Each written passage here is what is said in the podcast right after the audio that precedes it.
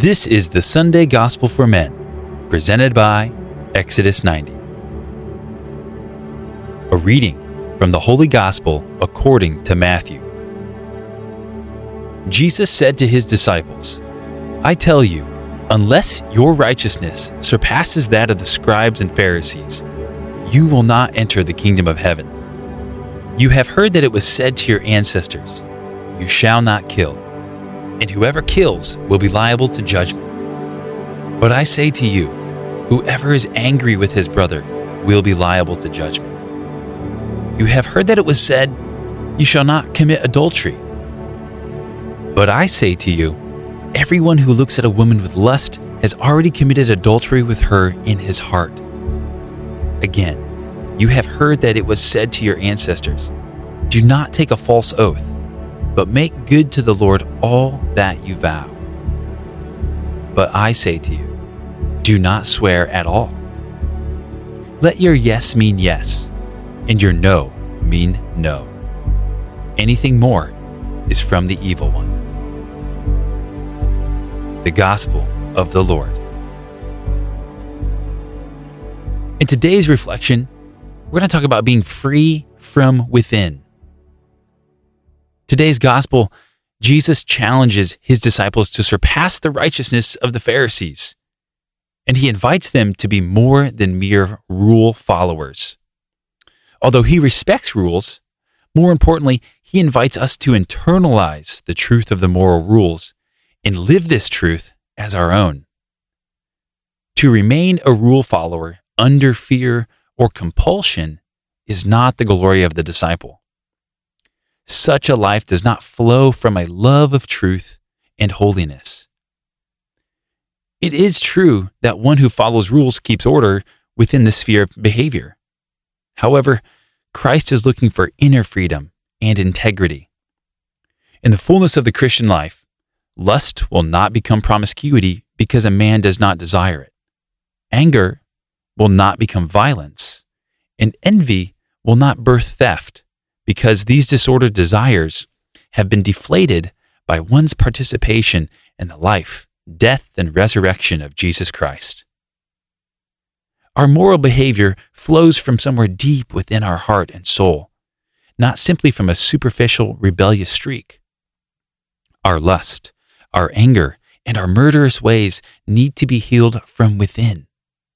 We need to be set free from interior influences from desires gone astray, from unchecked and unreasoned impulsive behavior.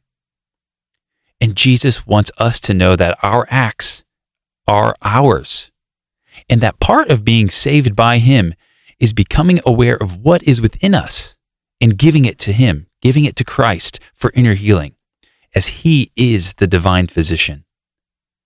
This type of living is part of the abundant life that Christ promises. A man who simply follows rules does preserve public order, as no violence occurs and no theft is perpetrated. But the man who is refraining from such behavior still wants to steal and still wants illicit sexual behavior. Christ wants to set us free from within. As one's prayer life, worship life, and ascetical life deepen in Christ, then progressively, developmentally, in time, and patiently, a man undergoes a startling renewal. His desire for sin diminishes.